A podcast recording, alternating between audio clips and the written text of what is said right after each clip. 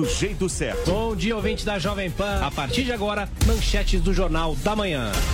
No começo da tarde, a equipe de esportes da Jovem Pan entra em campo com você. Olá, estamos juntos mais uma vez para mais uma edição do nosso Esporte. Para analisar os lances polêmicos e discutir à vontade. Não é porque o mundo aplaude que o cara tem razão em tudo, Flávio. Ao longo do dia, nossos repórteres não deixam escapar nada. O ministro da Educação é contra os principais assuntos. A notícia de última hora. A gasolina vai voltar a subir. E aquilo que mexe com a sua rotina.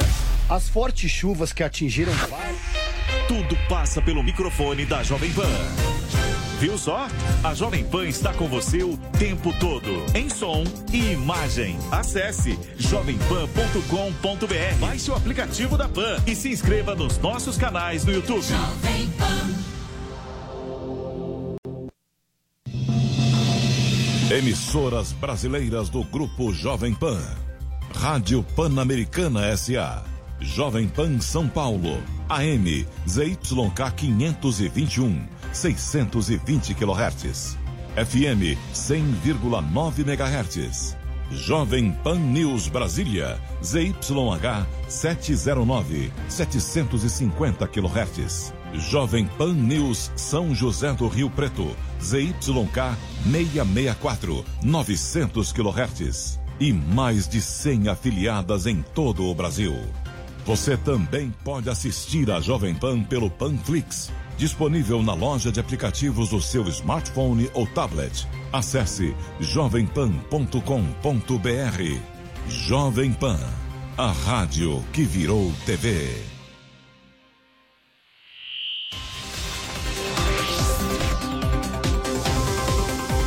Pra cima deles. Jovem Pan. Olá, muito boa tarde para você. Seja muito bem-vindo, você ouvinte, você espectador da Jovem Pan. Já estamos aqui começando, dando início a mais uma edição do Pra Cima deles. Vamos passar a limpo aí alguns dos assuntos que marcaram a semana. Você vai nos ouvindo ou nos assistindo. Estamos no ar pelas redes Jovem Pan News, Jovem Pan FM, também com imagens. Você nos assiste pelo Panflix, o aplicativo da Jovem Pan.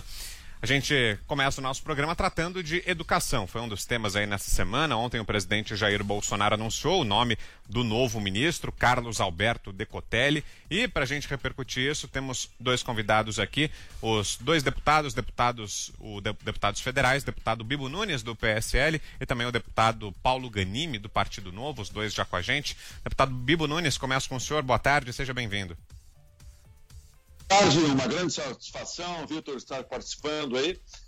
E é uma honra, né? Todos os ouvintes, Jovem Pan News, uma rádio com cada dia mais audiência, prestando um grande serviço, um grande serviço aí para a política no Brasil, principalmente. Uma grande honra estar com vocês.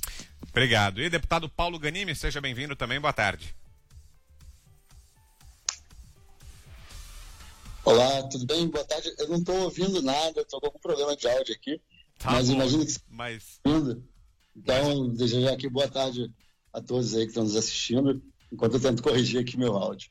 Ok, a gente já vai mandar o áudio aí para o deputado. Enquanto isso, faço então a primeira pergunta ao deputado Bibo Nunes, desde já agradecendo a presteza do deputado, foi esperto ali, a imagem pintou na tela, ele já respondeu a gente. Obrigado, deputado. E faço a primeira pergunta então ao deputado Bibo Nunes, deputado me ouve. Deputado, o, o, em relação a essa troca no Ministério da Educação, gostou da escolha do presidente Jair Bolsonaro? É um, é um bom nome, o do novo ministro Decotelli, deputado?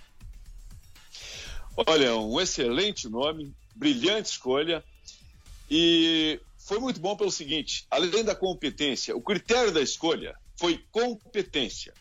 Eu sou gaúcho, o Ganime é carioca, só que o ministro Decotelli, ele deu aulas de pós-graduação aqui no Rio Grande do Sul durante um bom tempo, e ele é muito bem quisto aqui no Rio Grande do Sul. Os gaúchos gostaram muito da indicação dele. O importante é o conhecimento técnico, a capacidade e, acima de tudo, essa indicação é, serviu muito para o que eu chamo, Vitor, os urubus de plantão, olhos na nuca, aqueles que são contra tudo e a favor de nada, quanto pior, melhor, estão sempre acusando, culpando, inventando problemas, fake news, é que o novo ministro foi escolhido por única e exclusivamente competência e também é negro. Para quem diz que Bolsonaro é racista, aí está mais uma prova que não tem nada de racismo. O que nós escolhemos é pela competência. Esse foi um grande exemplo, foi excelente para acabar com esses aí que ficam falando essas bobagens de racismo. Tanto é que o deputado Hélio, o, o Hélio está sempre junto com o Bolsonaro, para deixar bem claro que não existe nada de racismo, não existe homofobia. Nós queremos é um Brasil sério, um Brasil para frente, onde as pessoas competentes devem estar no top do pódio. Deputado Paulo Ganimi, o senhor, quais as primeiras impressões aí sobre o indicado do presidente Jair Bolsonaro, deputado? Bom, agora sim, agora consigo ouvir vocês. Beleza. É, fico feliz que tenha ouvido também meu colega Bibo Nunes, meu amigo Bibo Nunes, que é, falou e concordo com o que ele falou. É, eu entendo que, quer dizer, não acho que o Bolsonaro, espero que não tenha escolhido ele por ele ser negro, mas sim por ele ser competente, independente de qual é a cor dele, né? Eu sei que foi isso que o Bibo quis dizer, mas, mas, é, foi isso. É, mas com certeza é, a qualidade dele, pelo que eu sei, né, as referências que eu tive até agora das pessoas que conhecem bem, ele estudou economia na mesma faculdade que eu, né? Fez a Faculdade de Ciências Econômicas da UERJ, né, onde eu também fiz. É, tive, tem o professor Ubirata Iori, uma das referências aí da escola austríaca do liberalismo do Brasil, também como alguém que deu ótimas indicações sobre ele. É, meu, meu amigo Gilvan Bueno também, que conhece bem. Então foram várias referências positivas. Mas acima de tudo, é, eu gostei muito da frase, pelo menos eu não vi, não ouvi falando isso pessoalmente, mas circulou em vários canais de comunicação, né, quando ele disse que ele não conhece, ele não tem nem conhecimento para fazer um, um, um, mandato, né, uma, uma gestão é, ideologizada e que sim que ele vai tentar ir para a área técnica, com diálogo, com debate, e que é isso que eu acho que a gente precisa. Né? Então, acho que ele tem boas referências, tem um bom currículo e tem aí, começa bem com essa fala dele, quando ele fala que é, não pretende é, polemizar. Né? E outra qualidade que, quando as referências, que as, as referências me deram, é que ele é um cara de gestão, é um cara de paz, que vai, vai abordar os temas como devem ser abordados. É claro que eu posso concordar que, assim, dentro da, da educação, no MEC, algumas ideologias que eu também sou contrário, mas eu acredito que a gente combate isso e muda isso através do diálogo, mas principalmente trazendo outras ideias. Né? A gente combate ideias com ideias e não com briga, com, com discussões acaloradas, e sim com boas ideias. Eu acho que ele tem tudo para fazer um bom trabalho nesse sentido. Deputado Bibo, deixa eu abordar então justamente isso que o Paulo Ganimi trouxe para a gente, que é a questão ideológica. Já há uma pressão muito grande por parte, principalmente dos apoiadores mais próximos do presidente Jair Bolsonaro, havia, né, para que ele nomeasse um ministro que desse sequência a esse esforço do Abraham Weintraub de combater a, a guerra cultural, né, de travar essa guerra cultural. Esses grupos entendem aí que existe uma ideologia predominante de esquerda na educação, que as universidades e até escolas têm um direcionamento de esquerda e que o Ministério da Educação teria como papel justamente evitar que isso corrompesse os alunos, evitar que isso continuasse. O senhor concorda com essa avaliação, deputado? Essa é mesmo uma, uma missão do novo ministro da Educação ou não? Olha, a primeira missão do ministro da Educação é cuidar efetivamente da educação, de maneira técnica, colocando para os brasileiros a melhor educação possível, independente de ideologia partidária. Mas, mas não podemos permitir que continuem fazendo a cabeça dos estudantes universitários, principalmente, de uma maneira forçada. Não, não permitimos isto. Por exemplo, quando se vê cenas em universidades, cultura, debate numa roda cultural ou uma aula de ciências eh, técnicas cênicas, onde todos nus, eh, colocando cenas dantescas. Isto não é cultura, isto não é educação, e esse tipo de coisa nós temos que tolher e proibir. Não tenho dúvida disso. Mas o principal objetivo da educação é educar. A mola mestra de qualquer país, na minha opinião, é educação. Educação é a base de tudo. Países que desenvolveram de maneira surpreendente, como Coreia do Sul, um exemplo, Canadá, países que investiram muito na educação e se deram muito bem. A educação é prioridade, esse é o foco principal, mas também não vamos permitir que venham com ideologias principalmente superadas, como comunismo, como socialismo. Não temos que permitir esse tipo de coisa. Não é, não faz parte. Nós queremos simplesmente fazer o certo pelo país. E uma universidade não é local para estar forçando ideologia de esquerda, nem de direita, nem de direita. Temos que pregar uma excelente educação, bons equipamentos, eh, condições dignas de, de dar aula, eh, de salubridade, mas é uma situação que todos estavam acostumados com o ministro que de fato ele tinha um viés muito forte para combater. Ele, o ministro, ele era ideologicamente muito forte. Só que respeito, tudo bem, foi a posição do ministro, é, totalmente leal ao governo, é, radicalmente contra a esquerda, mas o principal o novo ministro que assume para mim é que ele seja técnico e lute por uma excelente educação no país, possibilitando que todo o brasileiro tenha acesso à educação. O FIES, por exemplo. O FIES é um financiamento estudantil para universitários. No governo Dilma, durante um ano e meio, um ano e meio, não teve financiamento. Eu não era deputado ainda, mas eu sou comunicador, rádio e televisão, então eu recebia muitos pedidos, pais, mães, os alunos tristes porque não podiam continuar, não tinha o FIES, não tinha o crédito educativo. Até isto é uma prioridade.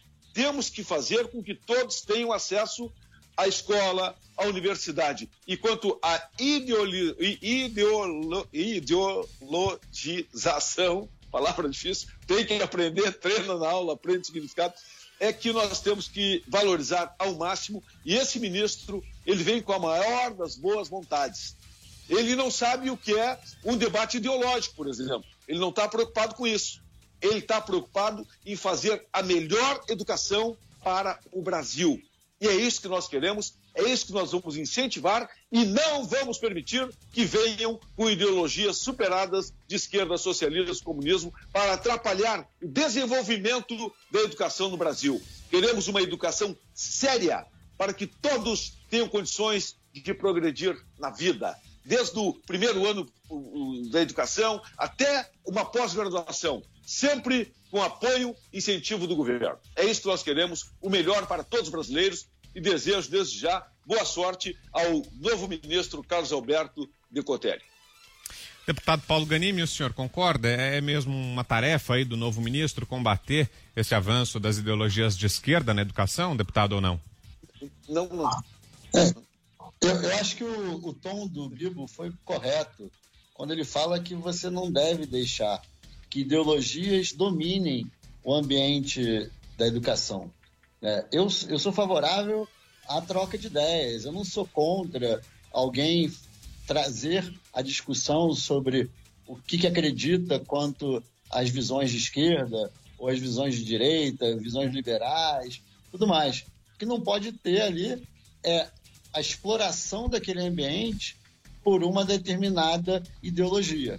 Não pode ter pessoas sendo prejudicadas porque discordam daquela determinada ideologia. Né? Eu conheço relatos né, de alunos, seja graduação, pós-graduação, é, que, por exemplo, discordavam de professores que eram de esquerda e por isso eram prejudicados quando é, estavam defendendo sua opinião. Isso não pode acontecer. Isso sim tem que ser combatido. Mas esse não é o papel principal do ministro da Educação. E ele não pode também estar ali para combater isso à, à força, né? no, no grito, no chute, na, na pancada. Ele tem que fazer isso criando um ambiente para que todas as ideias estejam permitidas ali dentro. Né? Eu presenciei muito isso durante a campanha e até mesmo depois de eleito. Voltei às universidades, né? dei palestra, participei de debates na época da reforma da Previdência, por exemplo, eu era praticamente o único ali com uma visão de direita, uma visão liberal, estava ali dentro, inclusive alguns alunos vinham falar comigo. É a primeira vez que eu vejo um deputado que não é de esquerda aqui dentro, é a primeira vez que a gente tem esse, essa oportunidade. E até alguns alunos que eram de esquerda ou que tinham um pensamento mais é, de esquerda vinham falar comigo depois, pô, legal, gostei da sua fala, gostei dos seus argumentos, vou, vou estudar mais sobre isso. É esse, para mim, o um bom debate. E tem que ter ambiente para isso tudo. Né? Não tem que ser a, a, imposição. Né? Claro que se você tem uma família, a família quer te educar daquele jeito, tudo bem, isso é papel da família, não é o papel do Estado, não é o papel da universidade nem da escola. Agora, uma coisa que eu acho que é muito importante que o novo ministro também foque, né? a gente fala muito de universidade, é, o Bibo citou o FIES, né? a gente tem muitos desses debates nas universidades, porque é onde é mais visível, né? porque a gente tem é, mais essas discussões que são estão mais na ponta, né? E são pessoas que votam, pessoas que estão participando mais do debate político. Mas a, a, boa educação, a educação tem que ser investida muito na educação de base, lá no início, né, para as crianças, os menores, porque é ali que a gente vai de fato transformar a educação do Brasil e transformar o Brasil, na verdade, tanto melhorando produtividade, melhorando a educação, conhecimento de português, de matemática, preparando as pessoas para depois serem bons profissionais e também dando condições melhores para que todo mundo tenha boas oportunidades. Né? Então, acho que é, é, ali que também tem que ser um foco muito importante do novo ministro. Né? O Fundeb, por exemplo, também é um tema muito importante que está aí para ser votado em breve no parlamento. A gente não consegue chegar é, a um texto pronto para ser votado, e eu acho que o Ministério tem que atuar nisso também, tem que vir para o debate, tem que conseguir debater. Né? Porque a gente sabe muito bem, política, principalmente no parlamento, o parlamento não é composto só dos eleitores do Bolsonaro, ele é composto de 513 deputados, 81 senadores, que têm visões diversas. É claro que a maioria que está ali eleita hoje até tem um pensamento mais alinhado com o governo atual, mas não é a totalidade. A gente não consegue avançar sem que não, não é uma unanimidade, mas é uma, uma visão que atenda várias visões ali dentro do parlamento. E por isso é muito importante esse perfil de debate, esse perfil de discussão. Não é ser bobinho, não, não é ser tolo, não é se deixar, deixar ser engolido pelas ideologias de esquerda que realmente existem. E como eu falei, não é que elas têm que ser combatidas, elas têm que ser enfrentadas para que a gente consiga ter espaço para todo mundo. Legal, acho que os deputados estão de acordo em relação a isso. Então, deixa eu passar para um outro assunto, ainda falando sobre educação, que são as cotas, porque foi uma das últimas decisões, inclusive, do ministro, do ex-ministro agora, Abraham Weintraub, que gerou polêmica aí no momento da saída do cargo ele assinou uma portaria que dificultava as cotas nos cursos de pós-graduação. Depois, inclusive, houve pedidos ao Supremo para que suspendesse essa norma e aí o próprio MEC, ainda na gestão interina, antes da nomeação do novo ministro, essa semana acabou voltando atrás, revogou essa portaria que blindava ali, dificultava um pouco o acesso a cotas na pós-graduação. Queria saber a opinião dos senhores em relação a isso. Vou inverter a ordem agora, começando com o senhor, deputado Paulo Ganimi. Qual a opinião do senhor em relação a isso? Tem que haver uma limitação maior ou o sistema atual é bom? Qual a leitura que o senhor faz? Ah, eu acho o sistema bem ruim. Né? Sem entrar no detalhe, é, eu não sou favorável ao conceito da cota, principalmente da forma atual, cota racial. Né? Se você elaborasse um modelo de cotas sociais, é, e é claro, gente, a, a questão da desigualdade, né, do, de acesso, é claro que tem mais negros no Brasil que tem mais dificuldade social, mas isso se resolve do ponto de vista social. Né? Agora, a cota social, que ela, eu acho que ela é mais aceitável, ela não pode ser do formato atual, em que você elaborou ela lá atrás, né, tem muito tempo isso, tem, eu, acho, que, se eu não me engano, já tem mais de 20 anos e nunca foi resolvida a questão de base, a questão de fundo, que é, mais uma vez, educação de base. É ali que você, de fato, vai dar igualdade de condições, pelo menos na questão da educação, para que as pessoas concorram, compitam da, da mesma forma. Se você tivesse essa educação de base boa no Brasil, a gente não estaria falando de cotas aqui. A cota acontece porque a gente tem um desnivelamento, que a maioria que consegue fazer hoje em dia estudar em escolas privadas e, e algumas exceções de algumas escolas públicas é, federais né, que têm um bom nível conseguem ter acesso às universidades públicas e você tem esse desnivelamento. E aí acaba que você precisa resolver lá, na, lá no final. e não da base através da cota. Eu poderia aceitar, poderia entender que você criasse esse mecanismo com prazo de validade, enquanto você não resolve o problema da base, pensando que ah, aquela pessoa, aquele jovem que está ali chegando né, nos seus 18 anos, 17, 18, 20 anos e quer ter acesso à faculdade, ele não pode esperar que toda a educação de base seja resolvida, porque ele já não vai conseguir recuperar aquilo. O problema todo é quando você faz esse programa de, de cotas e não trata a base. E aí o problema de base não é resolvido nunca, né? porque você está com esse puxadinho que é o sistema de cotas. Então a gente tem que focar no que é prioridade, né? melhorar a educação básica no Brasil. Né? Isso sim vai fazer com que a gente não tenha diferenças. Né? É claro que tem outros fatores sociais que a gente pode até entrar no debate. É claro que uma pessoa que, que vive num lugar que tem tiroteio, que tem invasão, tem tudo mais com frequência, ela tem dificuldade também em estudar e tal. São outros problemas que a gente tem que resolver. Mas o, o papel da educação é resolver esse papel da educação de base, que vai dar sim, aí sim, igualdade ou pelo menos equiparar, equiva, é, igualar as condições para que todo mundo, quando chega na universidade ou na pós-graduação, consiga ter os mesmos acessos. E aí você não vai precisar falar de cota para ninguém. Né? Você vai estar, tá, você vai ter resolvido, ou pelo menos não no nível que é hoje. Talvez a gente não consiga resolver 100% essa questão, mas não no nível que é hoje. E, eu acho que essa é a grande solução né, para o Brasil. Ok. Deputado Bibo Nunes. Bem, eu com relação a cotas, eu sou contra. Eu não gosto também do sistema de cotas. Até porque quando tem cota, já coloca o que está sendo protegido pela cota como um coitadinho. Pô, é cota, por exemplo, para porque é negro. Para mim, se é negro ou branco, são iguais. Não tem diferença alguma. Então, ele, porque é negro, tem que dar 30% da cota para ele.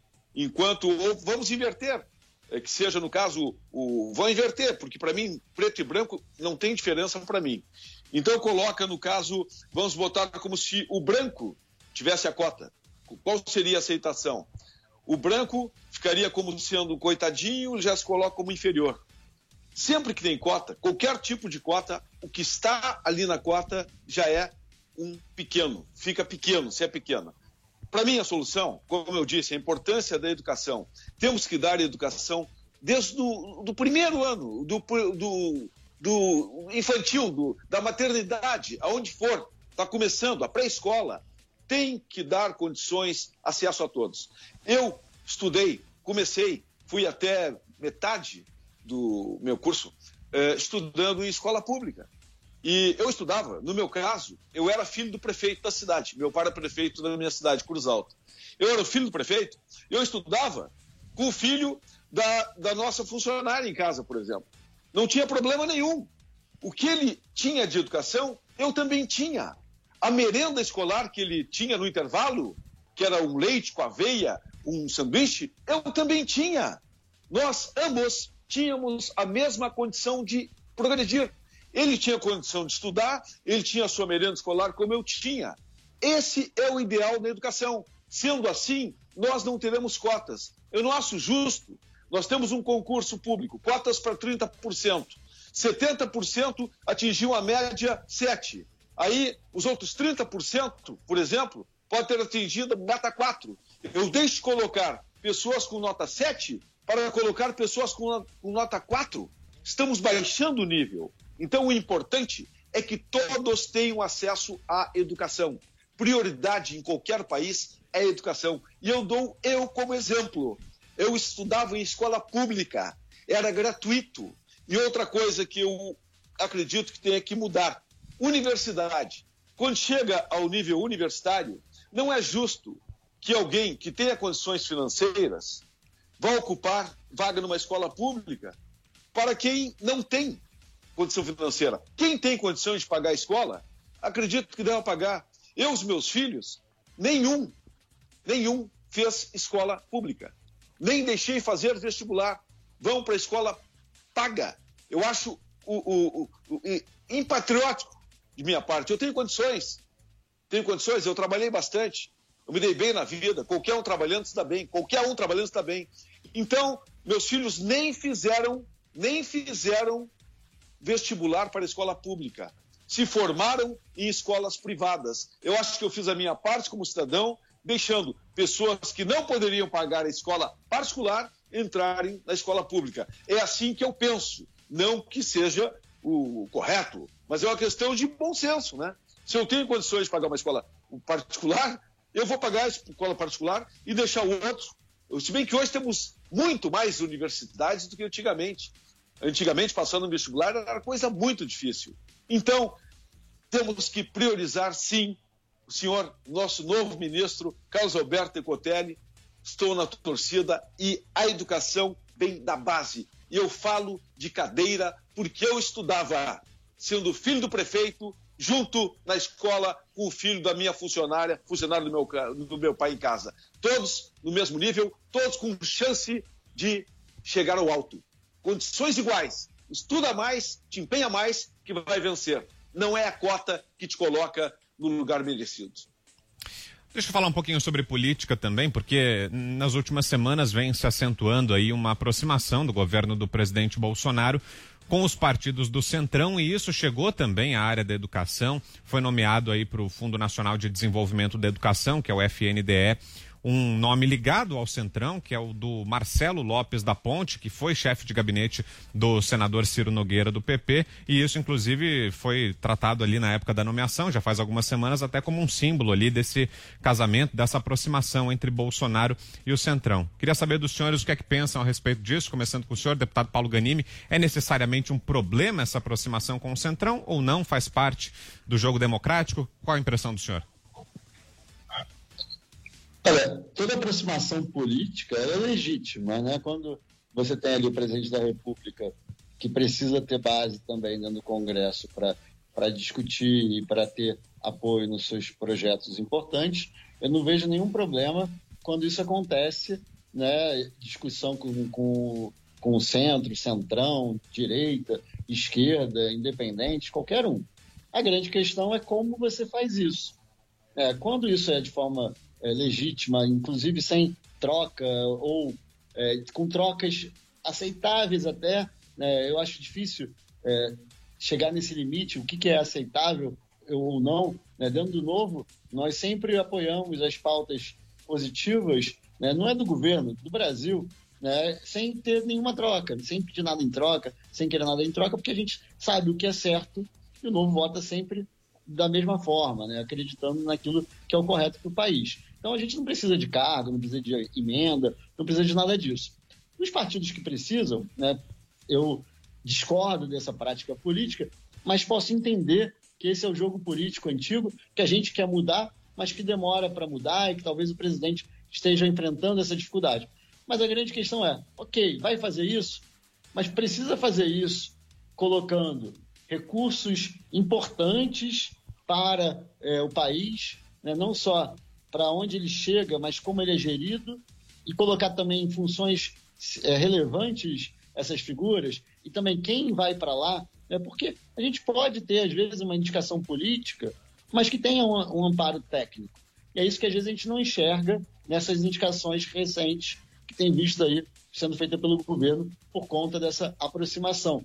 É, eu posso citar como exemplo político, né, uma pessoa que é política, que é a ministra Tereza Cristina, ela é deputada, né, não é nem de primeiro mandato, e hoje é ministra, né, e é uma ministra técnica, que entende do assunto. Eu não sei, não estou nem entrando no mérito que ela foi indicada ou não por quem, não é isso. Mas gente, eu estou mostrando que dá para conciliar né, a política com a técnica.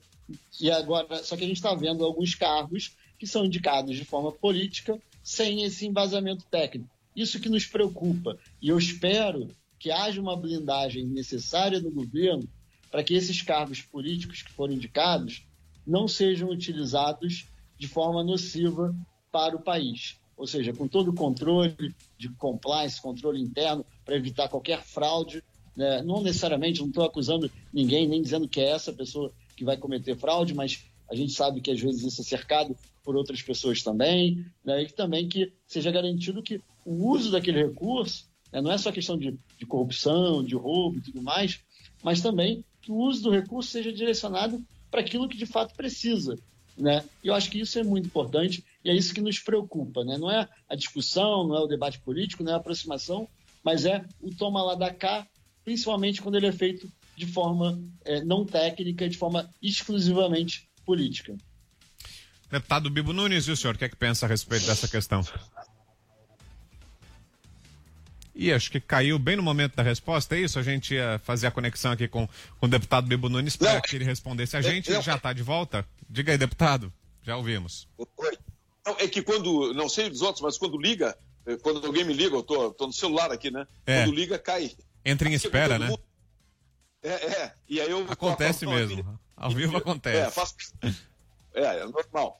Mas o, eu, por exemplo, o Vitor Brown, eu não conheço até hoje algum deputado ter dito para mim: eu sou do Centrão. Eu não conheço, eu não sei qual é a bancada do Centrão.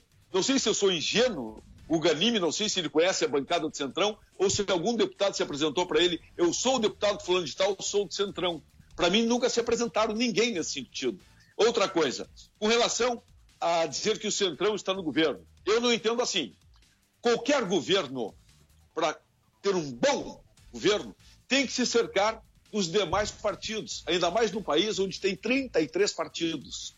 Eu acho normal, natural, que quem quer estar ao lado do governo receba cargos para governar juntos, sem problema nenhum. Só que não tem toma lá da cá. Nisto eu sou radical, eu fiz a campanha, nós pregamos, combatemos o toma lá da cá. Eu não admito toma lá da cá. Então, o que eu digo, toma lá. O nosso governo é assim, ó, toma lá. É o PP, é o MDB, está indicando alguém, toma lá. Toma o cargo para trabalhar a favor do Brasil. Não queremos dar nada além do cargo para você trabalhar pelo seu país. É o que nós temos que fazer, políticos. Nós estamos aqui, quem está com, com seriedade, com boa fé, quer trabalhar pelo país. Eu não vejo possibilidade de alguém vir para o governo para se locupletar ou para tirar vantagens. Quem tem que tirar vantagem é o Brasil dos políticos. Os políticos têm que servir ao seu país. Então, no momento que nós colocamos, toma, qual é o indicado? Tipo aqui, FNDE, Marcelo Ponte. Vamos olhar, olha, foi chefe de gabinete do presidente do partido. Qual é seu, a sua capacidade técnica? Vamos olhar suas condições técnicas. Se o senhor tem condições para o cargo. Analisa aqui e ali. Olha, eu mesmo olhei umas duas indicações, olhei e vi tecnicamente perfeito boas, pode ser. Se não tem condições, é assim que funciona.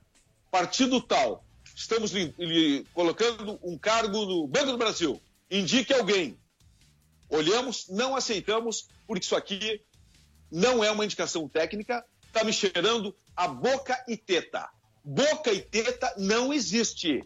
Se souber de alguma boca e teta, se souber de alguém incompetente que está usando um cargo no governo federal, diga para o deputado Bibo Nunes aqui, que eu sou da base do governo, que eu vou lá e vou pedir para que tire. Porque eu estou aqui lutando por uma política séria. E o toma lá da cá é a pior demonstração da velha política, das raposas felpudas que estão aí para se locupletar, para tirar vantagens da política. Não podemos permitir esse tipo de coisa. Quer vir para o governo? Venha. Aceitamos com o maior prazer. Mas queremos pessoas que venham no toma, ó, toma lá, toma lá o cargo para trabalhar pelo seu país. Se não for assim, vai embora. E digo mais, tem políticos que já foram presos, que estiveram em mensalão, que estão querendo se aproximar e defender o governo. Em outros debates que eu estive, eu não aceito essas pessoas, esses políticos que venham querer agora eh, ir contra a esquerda, que eu não me alio à raposa felpuda. Eu quero uma política séria, limpa. Estou na política para perder e o Brasil ganhar. Então me irrita muito quando se, fa se fala em tomar lá da cá. Comigo não tem isso, eu não aceito isso em hipótese alguma. E você que está nos ouvindo em qualquer lugar do Brasil, sou o deputado federal Bibo Nunes, do Rio Grande do Sul, entre em contato com o meu gabinete, 518, anexo 4, que eu estarei indo no governo e dizendo: esse aqui é incompetente, esse aqui cometeu tal erro, tentativa de corrupção, coisa assim. Não vamos permitir qualquer deslize. Não tem toma lá da cá. Acho que fui claro, né? Muito claro. Quero agradecer aqui então ao deputado federal Bibo Nunes, deputado pelo PSL do Rio Grande do Sul, esteve com a gente aqui no Pra Cima deles. Obrigado, viu, deputado, pela entrevista. Uma boa tarde. Eu que agradeço, eu que agradeço. Abraço, Gamini. Paulo Ganime, deputado Paulo Ganime, fica com a gente. O deputado continua com a gente. Daqui a pouco, depois do intervalo, a gente volta. Vamos continuar a nossa conversa. Daqui a pouco tem mais. Pra cima deles, fique ligado. Até já. Pra cima deles. Jovem Pan. Quer ser uma pessoa bem informada? Eu tenho uma novidade para você. Agora você pode receber todo o conteúdo exclusivo da Jovem Pan diretamente na sua caixa de e-mail. Assine nossa nova newsletter e tenha acesso ao melhor conteúdo de política, economia, esportes e entretenimento diariamente às 10 horas da manhã, logo após o Jornal da Manhã. Para se inscrever é fácil. Acesse jp.com.br cadastro e informe seu e-mail. Veja como é fácil ser uma pessoa bem informada. A Jovem Pan está com você em todos os lugares e em todos os momentos. De manhã, informação e opinião na medida para começar o dia do jeito certo. Bom dia, ouvinte da Jovem Pan. A partir de agora, manchetes do Jornal da Manhã. No começo da tarde, a equipe de esportes da Jovem Pan entra em campo com você. Olá, estamos juntos mais uma vez para mais uma edição do nosso Esporte. Para analisar os lances polêmicos e discutir à vontade. Não é porque o mundo aplaude que o cara tem razão em tudo, Flávio. Ao longo do dia, nossos repórteres não deixam escapar nada. O ministro da Educação é contra os principais assuntos. A notícia de última hora. A gasolina vai voltar a subir. E aquilo que mexe com a sua rotina. As fortes chuvas que atingiram. Tudo passa pelo microfone da Jovem Pan. Viu só? A Jovem Pan está com você o tempo todo, em som e imagem. Acesse jovempan.com.br, baixe o aplicativo da Pan e se inscreva nos nossos canais no YouTube. Jovem Pan.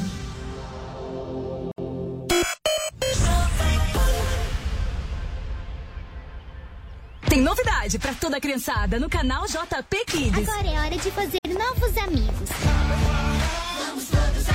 As aventuras da família Chocolix agora estão disponíveis online e de graça. Conheça os personagens mais divertidos do reino da Chocolândia. Bom que vocês vieram. Entrem! Chocomark, Chocoline, Dona Branca, Caramelo, Senhor Cacau e muitos outros. Baixe agora o aplicativo Panflix e acompanhe as aventuras da família mais doce e divertida da internet. Toda sexta, novos episódios. Chocolix, agora de graça no Panflix. A notícia que você quer saber. A notícia que você precisa saber. 24 horas com você. No seu rádio e na internet. Jovem Pan.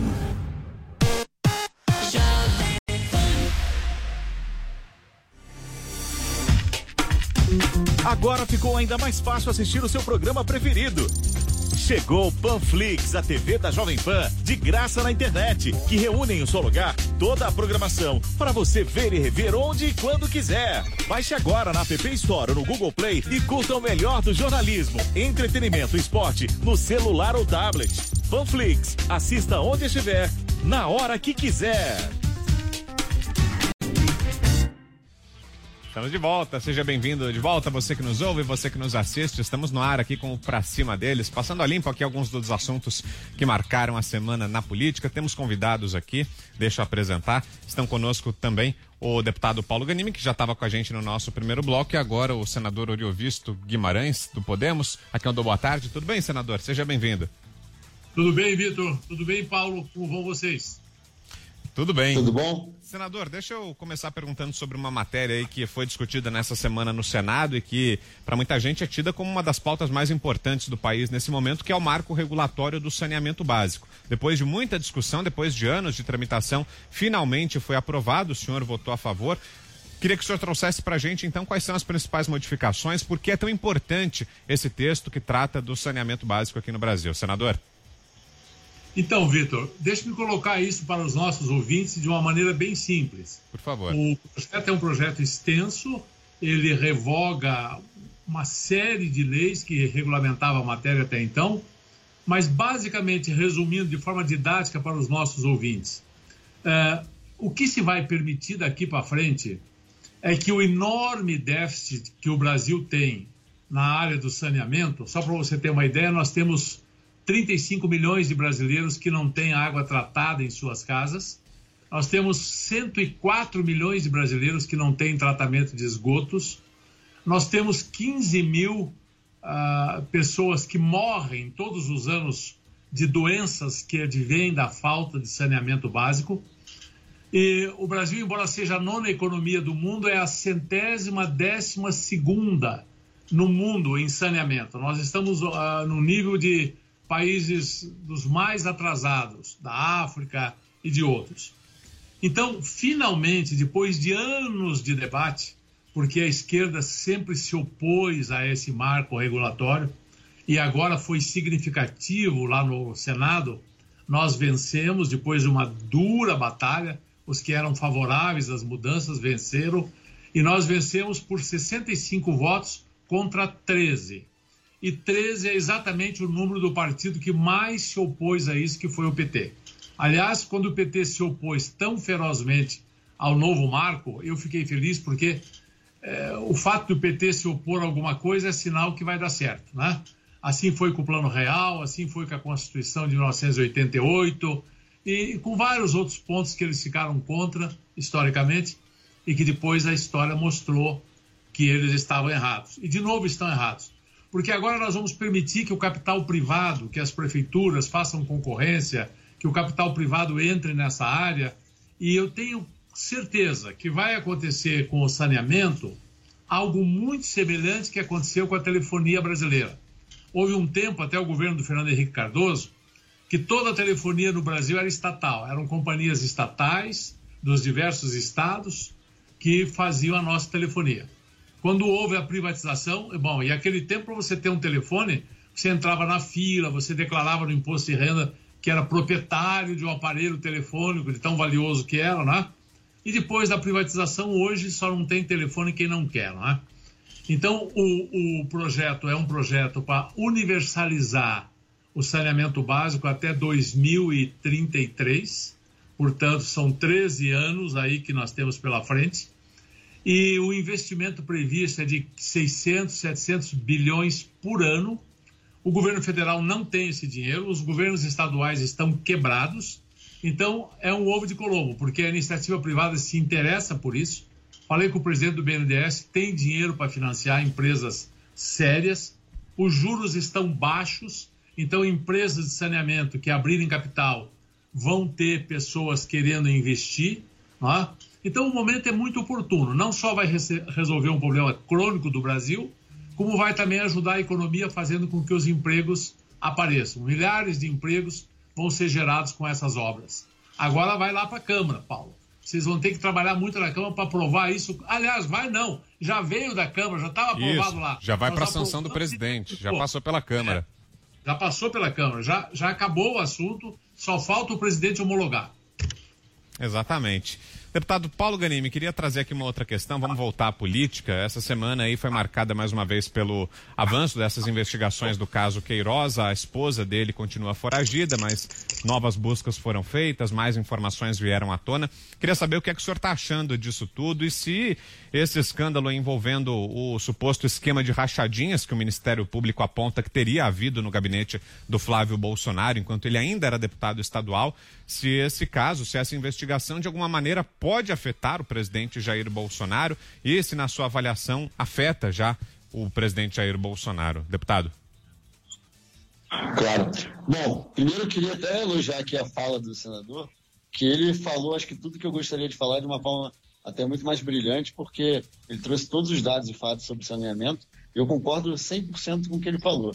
Então, talvez seja importante que a gente votou aí nesse um ano e meio, é mais até talvez do que a Previdência, porque a Previdência tem um impacto na vida das pessoas indireto, né? Ah, o saneamento tem impacto direto na vida das pessoas. Então é um tema fundamental, não poderia deixar de, de ressaltar isso. Agora, com relação à, pergunta né, das, da rascadinha e tudo mais, bom, eu acho que tem que investigar, tem que continuar apurando o fato.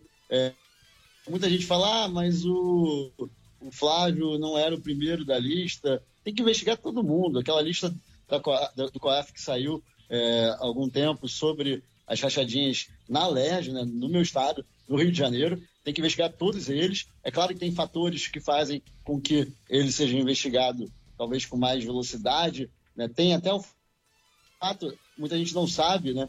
que não é apenas o, o, não são apenas fatores políticos, nem tampouco também os fatores ligados aos outros envolvimentos que talvez essa rachadinha é, alimentasse, né, como questões de milícia e tudo mais. Não, mais uma vez, deixando claro, não estou dizendo que isso é verdade, estou apenas falando que é o que está no processo, né, que está sendo investigado.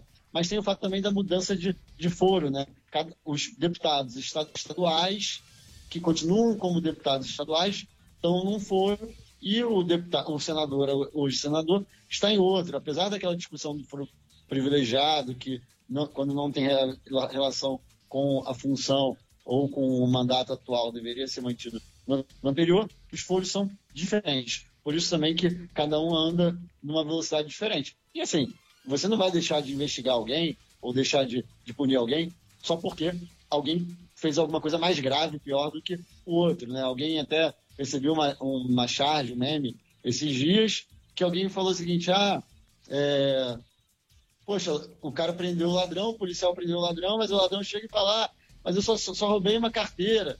Poxa, o PT roubou muito mais. Ah, verdade, então vou te soltar. Não é assim, né? O cara que foi pego cometendo algum crime tem que ser punido. Não é porque alguém não está sendo punido que você vai, vai deixar de punir, deixar de investigar alguém que cometeu algum crime. Não tem crime maior ou crime menor. Claro, tem, mas não é o fato de ser um crime menor do que outros crimes piores que você não vai investigar e vai punir aquele que cometeu aquele crime. Com relação ao impacto político, né, a gente vê, é claro, o impacto político, né, todas essas na verdade, polêmicas do ano passado, quando ainda eram muito menores, eram muito mais ligadas às questões das falas né, é, desproporcionais ou, ou até mesmo infelizes do presidente, cada vez que tinha uma polêmica dessa, a gente via a dificuldade que era de avançar com uma pauta dentro da Câmara dos Deputados.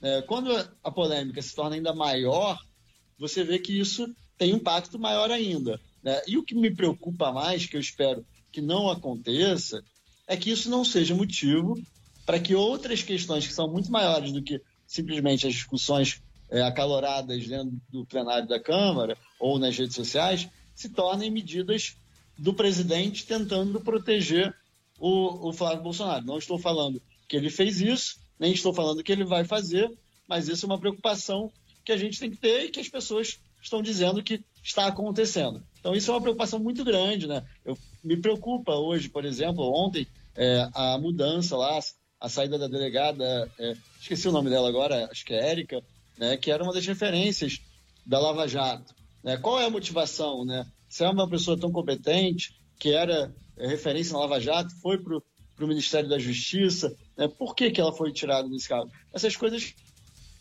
nos preocupam, né? até mais talvez até do que a, a, questão do apoio político, porque como o tema anterior que a gente falou, né, antes do intervalo, o, o alinhamento com o Centrão, acabou que deu um pouco mais de base de sustentação política para o presidente da República. Né? E Centrão, acho que o, o Bibo falou que não sabe que quem é Centrão, quem é Centrão, acho que só ele que não sabe, né? Eu gosto muito do Bibo, mas é, infelizmente todo mundo sabe o que é Centrão no Brasil, quais são os partidos e tudo mais que são ligados ao Centrão. E também se ele acha que não tem toma lá da cá, e se são indicações técnicas, eu queria saber, né, pena que ele não está mais aqui, é até ruim eu falar isso agora na competência dele, mas como eu não tive oportunidade de falar depois que ele falou, né, que qual é a competência técnica de um chefe de, de gabinete para administrar um fundo ligado à educação. Né? O meu chefe de gabinete, por mais que seja super técnico, muito bom, nunca trabalhou na área de educação, não trabalha hoje, eu não vejo ele como alguém técnico para administrar, administrar um fundo de educação. Então, se isso não é tomar lá da cá, se isso não é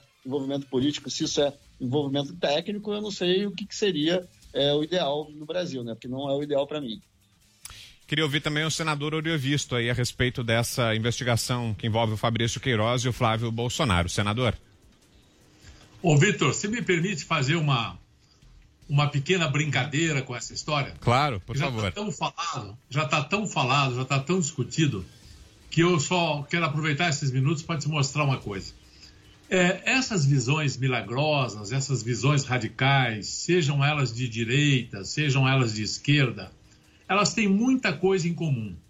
A primeira coisa em comum que elas têm é que as duas elegem sempre um salvador da pátria que vai resolver todos os problemas do país. Né?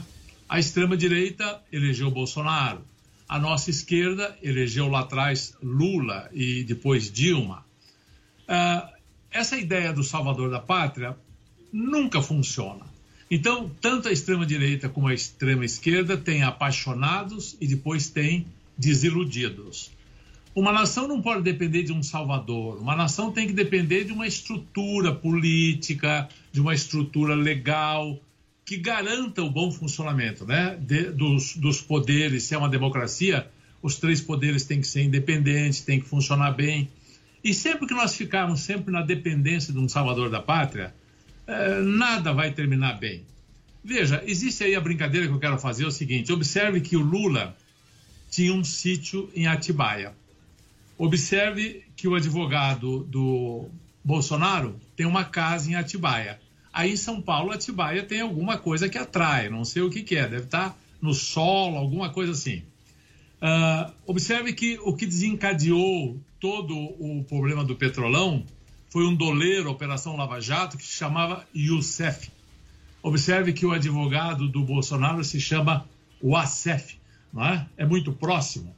Então, é, observe que o Lula teve uma fase que ele era paz e amor. Lulinha, paz e amor. Lembra disso? Sim. E teve uma fase que ele ameaçava de colocar o exército do Movimento Sem Terras na rua, o exército do Estado na rua, ameaçava tomar o poder. O próprio, o próprio uh, uh, braço direito dele lá, o José Dirceu, dizia que há uma diferença muito grande entre chegar ao poder e tomar o poder, não é? Claramente a extrema esquerda falava em, em ter um, um governo, uma ditadura uh, de quem tomasse o poder, né? E não de quem chegasse ao poder.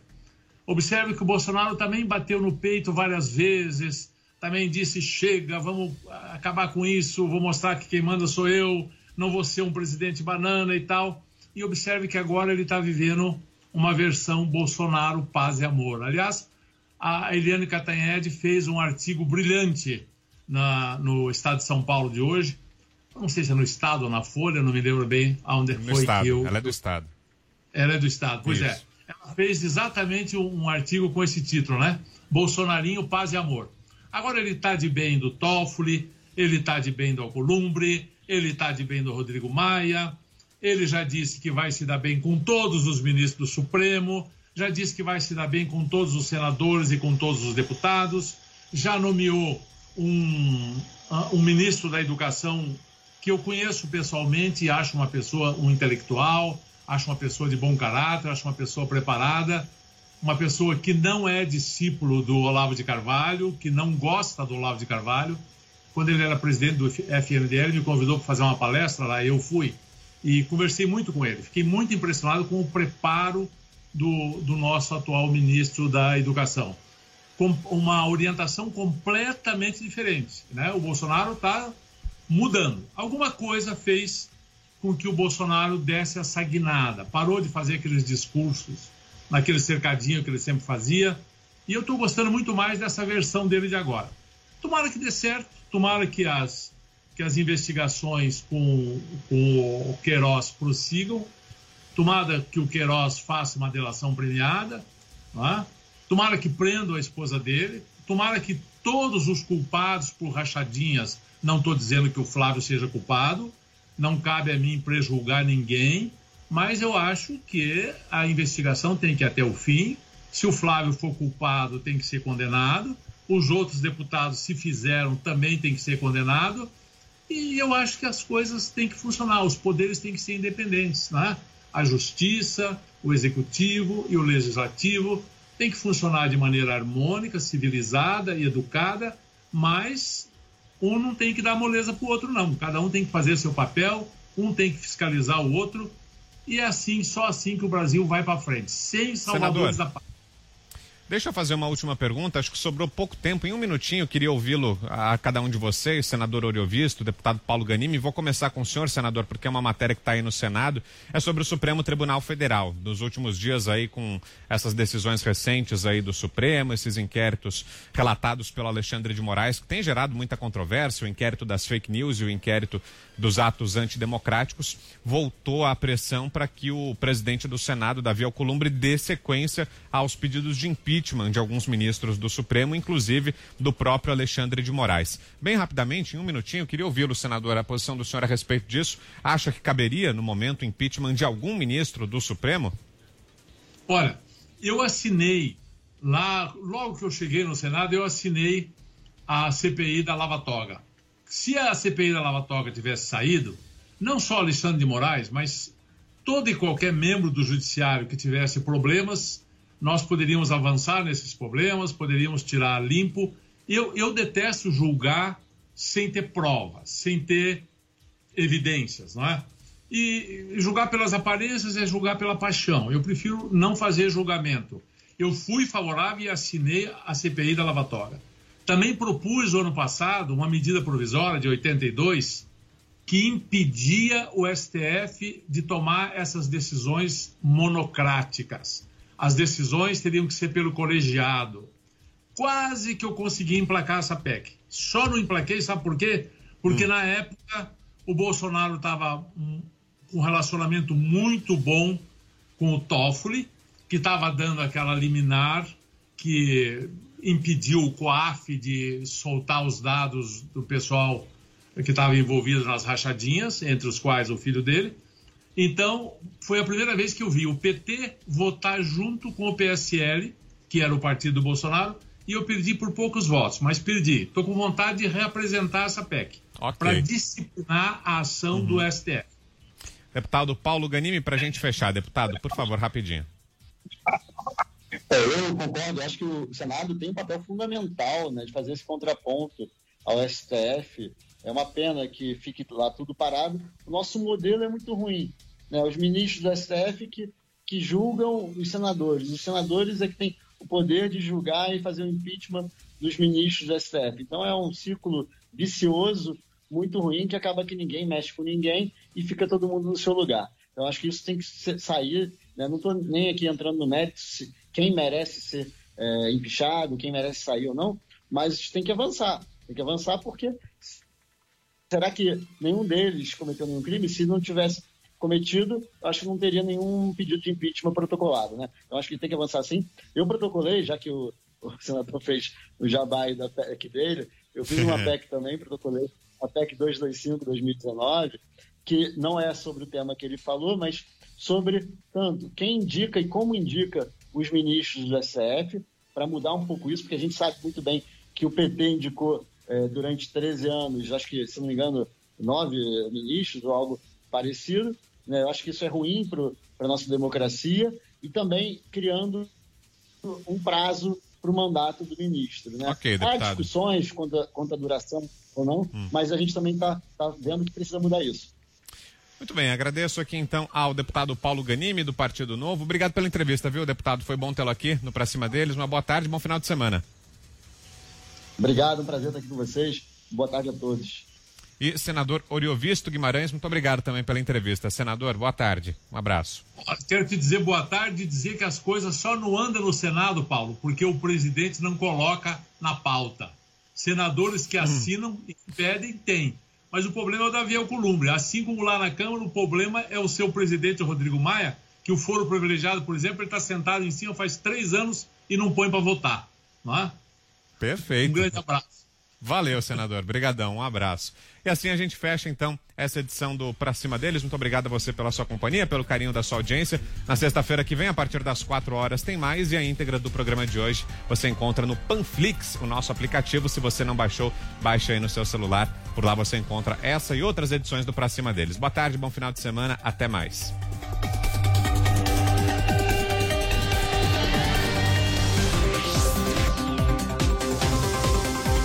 Pra cima deles.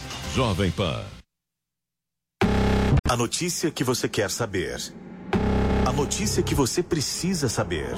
24 horas com você. No seu rádio e na internet. Jovem Quer ser uma pessoa bem informada? Eu tenho uma novidade para você. Agora você pode receber todo o conteúdo exclusivo da Jovem Pan diretamente na sua caixa de e-mail. Assine nossa nova newsletter e tenha acesso ao melhor conteúdo de política, economia, esportes e entretenimento diariamente às 10 horas da manhã, logo após o Jornal da Manhã. Para se inscrever é fácil. Acesse jp.com.br barra cadastro e informe seu e-mail. Veja como é fácil ser uma pessoa bem informada. O time de comentaristas da Jovem Pan é imbatível. Todos os dias, no rádio e na internet. A melhor análise com a visão plural dos fatos e a independência que é tradição da Jovem Pan. Ninguém mais está preocupado com o fato do, do, troço ser ilegal. Então tá ficando até um pouco engraçado. Para isso aí, mas eu me espanto. Reitero, nunca fez nenhum tipo de gesto autoritário ou ditatorial? Sim, para investigar aqueles que estão nos investigando. Mas ainda tem muito abuso por aí. É exatamente o que ele disse na reunião: nada. Isso é um absurdo. São hienas que se aproveitam do momento de fragilidade assim. Os principais fatos da política e da economia analisados por quem entende do assunto e respeita a sua inteligência. Jovem Pan, a rádio que virou TV.